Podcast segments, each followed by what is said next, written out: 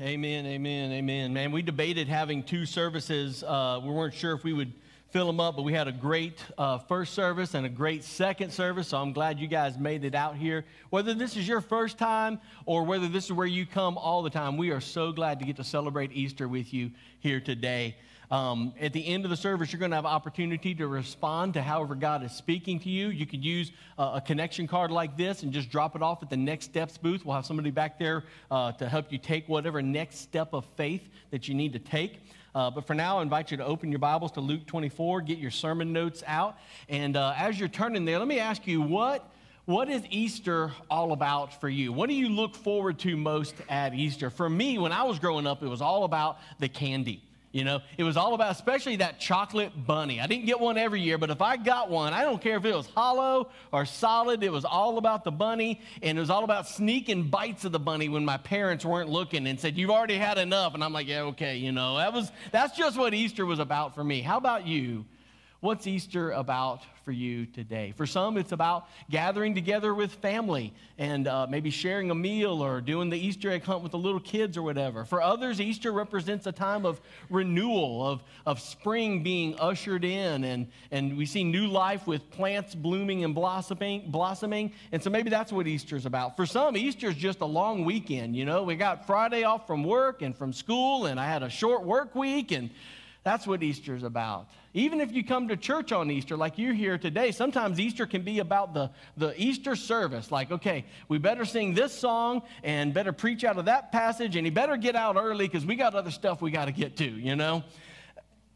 Here's the deal if we're not careful, we can miss what Easter is about. If we're not careful, it sounds crazy, but we can miss Jesus at Easter. That's what we're going to see in this story we're looking at in Luke chapter 24. We're going to read about a couple of guys who almost missed Jesus at the very first Easter. This story takes place on Sunday, probably Sunday afternoon sometime. It's after Jesus has been arrested and crucified on Friday, after he's been put in the grave, and he was there Friday, Saturday, Sunday morning. He was raised back to life.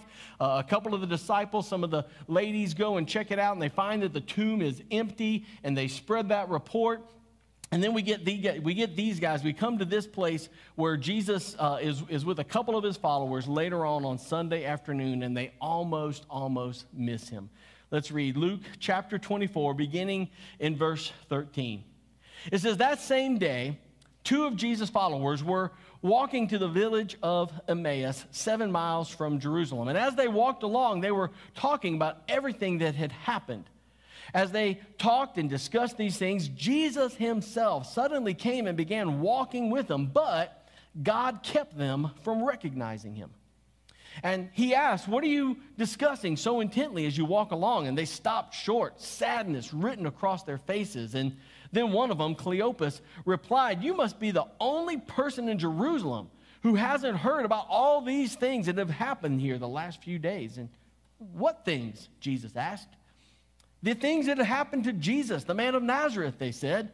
He was a prophet who did powerful miracles, and he was a mighty teacher in the eyes of God and all the people. But our leading priests and other religious leaders handed him over to be condemned to death, and they crucified him. We had hoped that he was the Messiah who would come to rescue Israel. And this all happened three days ago. Then some women from our group of his followers were at his tomb early this morning and they came back with an amazing report. They said his body was missing and they had seen angels who told them Jesus is alive. And some of our men ran to see, and sure enough, his body was gone, just as the women said. Then Jesus said to them, You foolish people, you find it so hard to believe all that the prophets wrote in the scriptures? Wasn't it clearly predicted that the Messiah would have to suffer all these things before entering his glory? And then Jesus took them through the writings of Moses and all the prophets, explaining from all the scriptures the things concerning himself.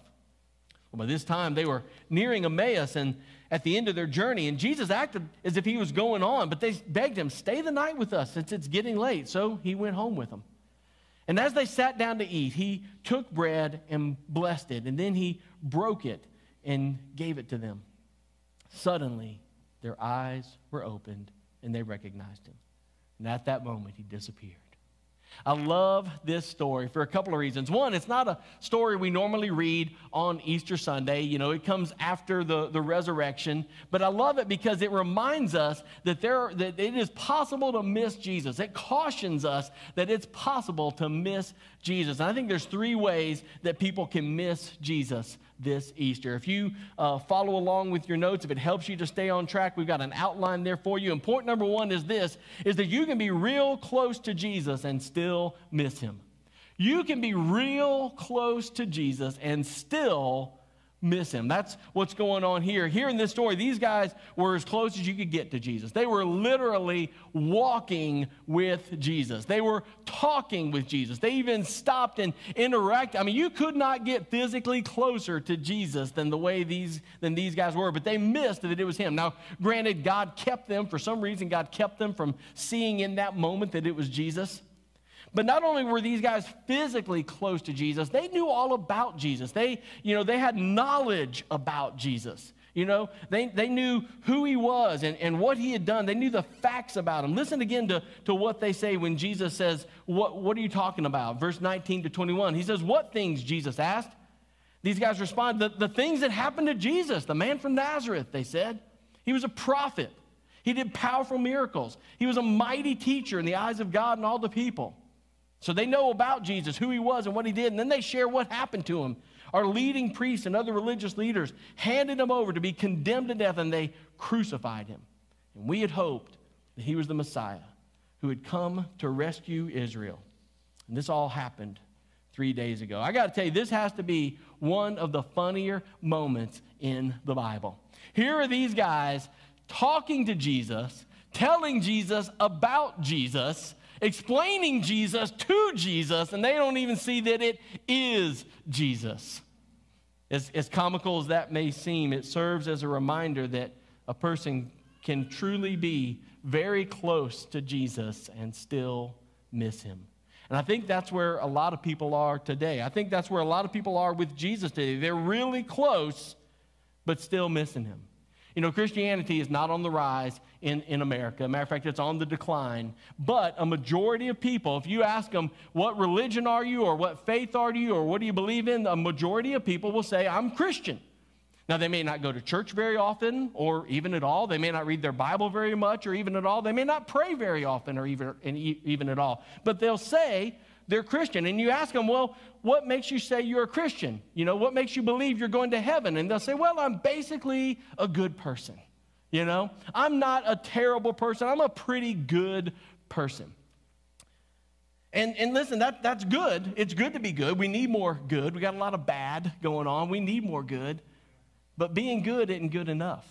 It's just good in their own eyes. Matter of fact, in Romans 3 12, uh, God tells us there is no one who is good, not a single person at all is good. No one, not one. Well, I decided I was thinking about this this week on the way into work, and I got to thinking about that verse that there is no one who is good, not a single person. So I thought I'd put it to the test as I was driving in. I got about a half hour drive from work from Corona de Tucson here to Kolb and 22nd Street. And so I thought I'm going to put this to the test. I'm going to see if there's anybody good on the roads today.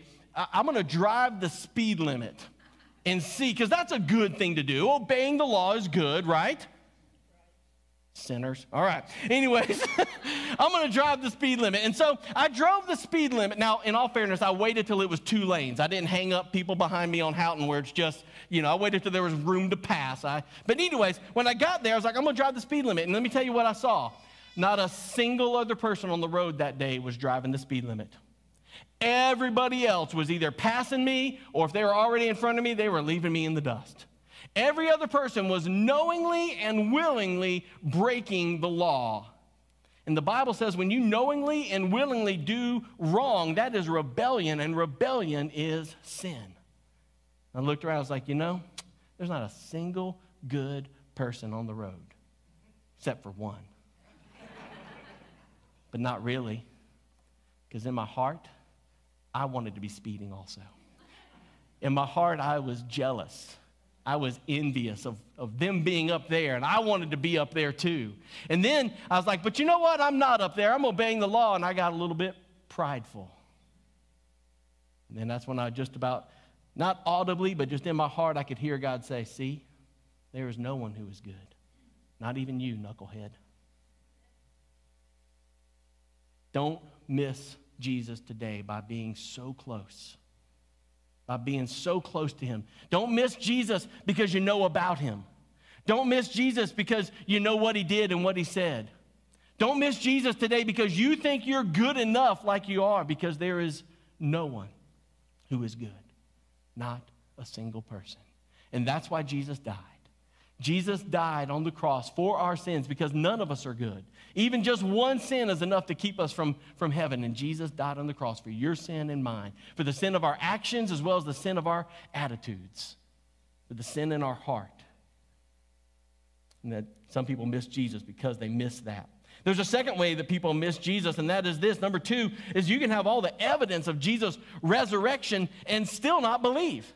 You know, you can have all of the evidence that Jesus truly was raised back to life by God and still miss that and still miss what Easter's all about, still miss the joy of celebrating his resurrection. That's where these guys, these disciples, these followers, they've been walking and, and talking with Jesus and explaining all the things going on.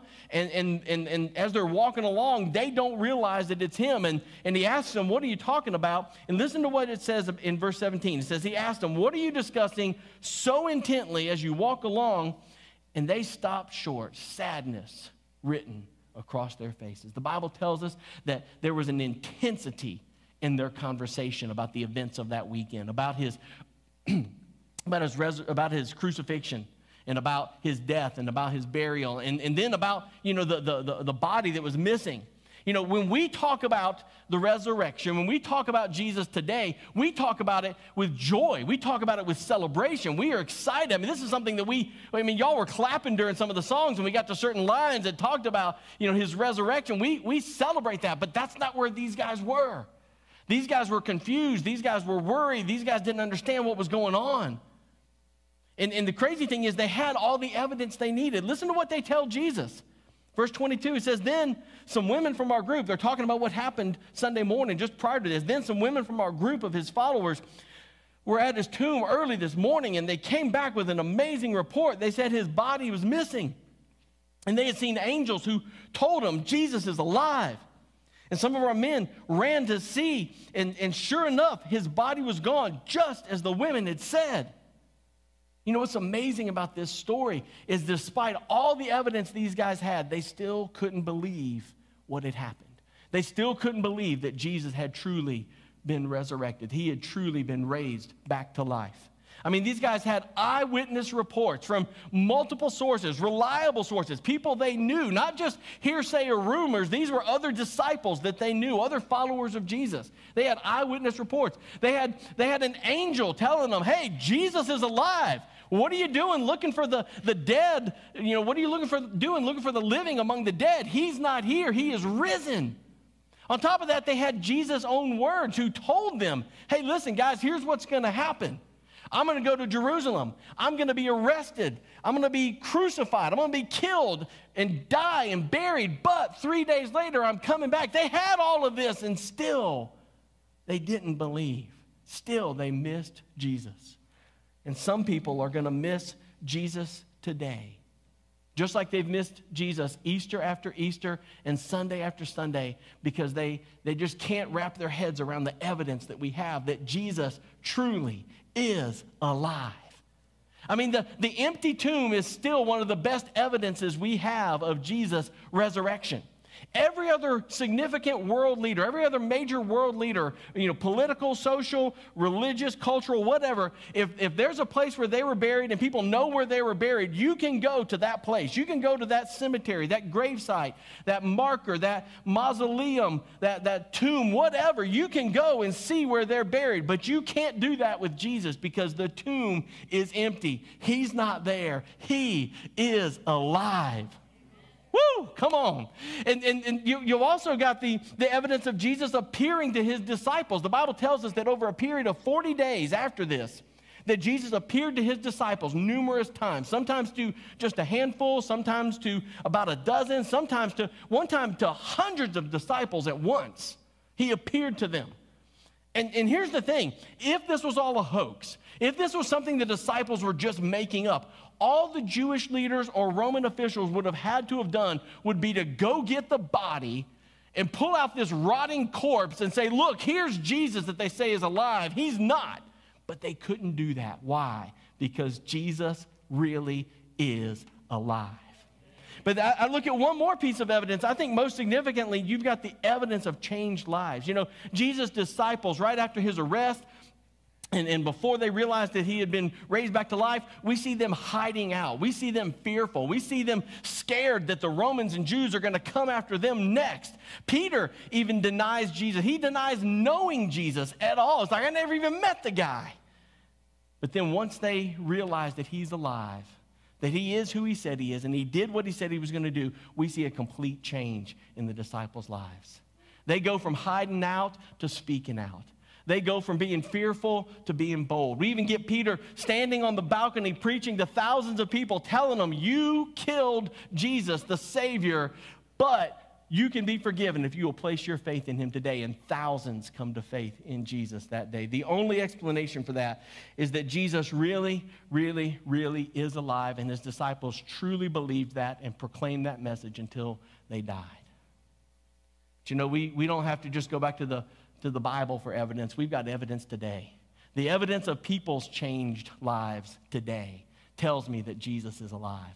I went to high school with a guy named Steve, and Steve was uh, one of the craziest, wildest, partyingest guys in high school.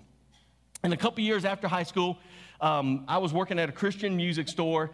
And how many of y'all remember back when, when people would sing in church and they'd sing a solo in church? You remember that? Yeah. Well, you would go to a place like where I worked and you would buy this little cassette. How many of y'all remember cassettes? Yeah, that's old. Okay. Young people, these are plastic things. Never mind. All right. So, uh, and they would, you would buy a cassette. And on one side, it was the song with the words and the music and all that. And on the other side, it was just the music. And so you would practice that. It was called a solo tape, okay? You with me? You tracking? Okay. So I'm working at this Christian music store, and here comes Steve walking in. And I was like, well, this guy's lost. What is Steve doing here? I mean, you know, Steve doesn't know Jesus. Steve, why is he to? And so I thought he was looking for the Kentucky Fried Chicken right next door. I was like, you missed the parking lot, dude. It's over there. I was like, hey, dude. And I literally said, what are you doing here? Like in that tone of voice. That's real Christian, you know, real judgmental, I know. I was like, what are you doing here? He's like, I'm singing in church Sunday.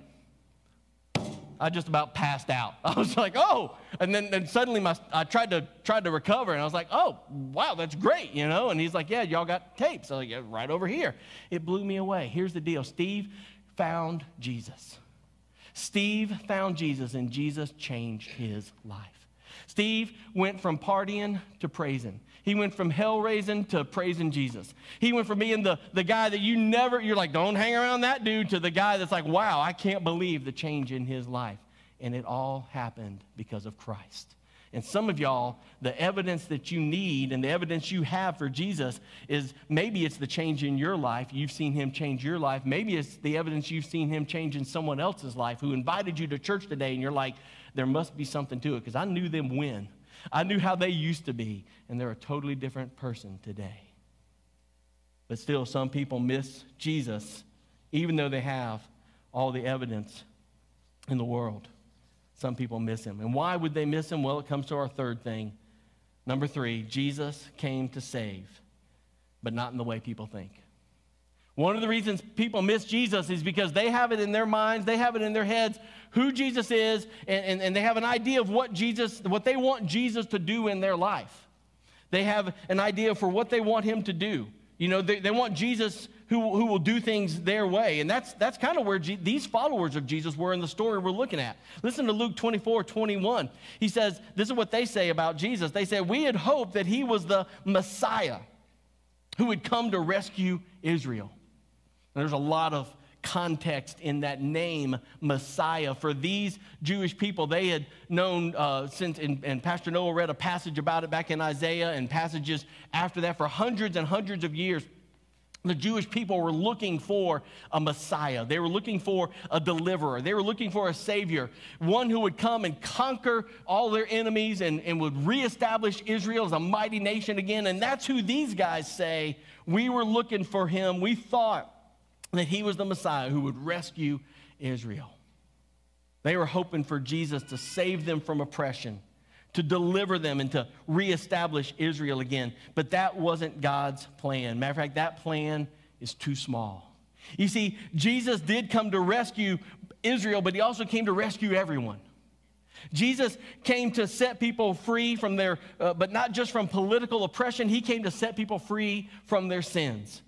Jesus came to rescue and deliver, but not from some outside enemy. Jesus came to rescue us and deliver us from ourselves, from our sin, and from the shame and the guilt that comes with that. And not only that, but to give us, to rescue us from an eternity in hell, to give us eternity in heaven if we will place our faith in Jesus.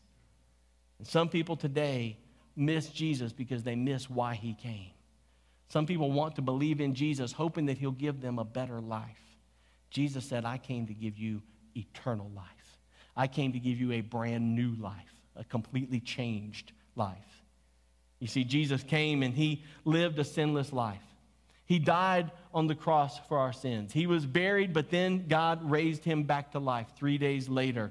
And the good news is this if you place your faith in Jesus, you will be saved. You will be forgiven. God's love for you is so great that He's already done everything that has to be done for you to experience that love. All you have to do is say, I believe in Jesus. Ernest Hemingway tells a story of a father and son living in Spain and how their relationship had fallen apart. The rebellious son was named Paco, and he ran away from home. And his father began a long and arduous search for him. And as a last resort, the exhausted father placed an ad in the Madrid newspaper, hoping that his son would see it and respond. And the ad simply said, Dear Paco, Please meet me in front of the newspaper office at noon. All is forgiven. Love, Father. As Hemingway tells the story, the next day at noon, in front of the newspaper office, there were 800 men named Paco, all seeking forgiveness from their father. In just a moment, we're going to sing a song of response. It's called How Deep the Father's Love for Us. If you're a believer today, if you're a Christ follower, if there's been a time in your life where you have placed your faith in Jesus to save you, then this song for you is a song of celebration. It's a song of joy. It's a song where you get to celebrate God's deep love for you. Some here today may be saying, you know what? I, I want that love. I want to know that love from God. What do I do? In a moment, I'm going to pray for you, and you can talk to God just as easy as you talk to the people that have been around you or and all you got to do is just say, God, I want to know your love. I want to place my faith in Jesus today. As best as I know how, I trust you for salvation. I'm not sure what's next, but I know what I need to do now. I need to believe in Jesus. Will you pray with me? Father, all across the room, as we are entering into this time of prayer and response, I pray that your Holy Spirit would continue speaking to people. God, I pray that for those who are Christ followers, who are Christians, not because they're good people, not because they obey the rules, not because they even show up at church, but because there's been a time in their life where they have trusted Jesus to save them and forgive them of their sin. For those people, God, I pray that this next song will be a song of joy and celebration as we celebrate how deep your love is. Lord, for those here today who maybe aren't sure where they stand with you, or maybe are realizing today that they want to know your love. I pray today they would call out to you in prayer and just pray a simple prayer saying something like this of saying, God, I know that I, I know that you love me. I'm sorry for running from you all this time. Please forgive me of my sins. I believe in Jesus.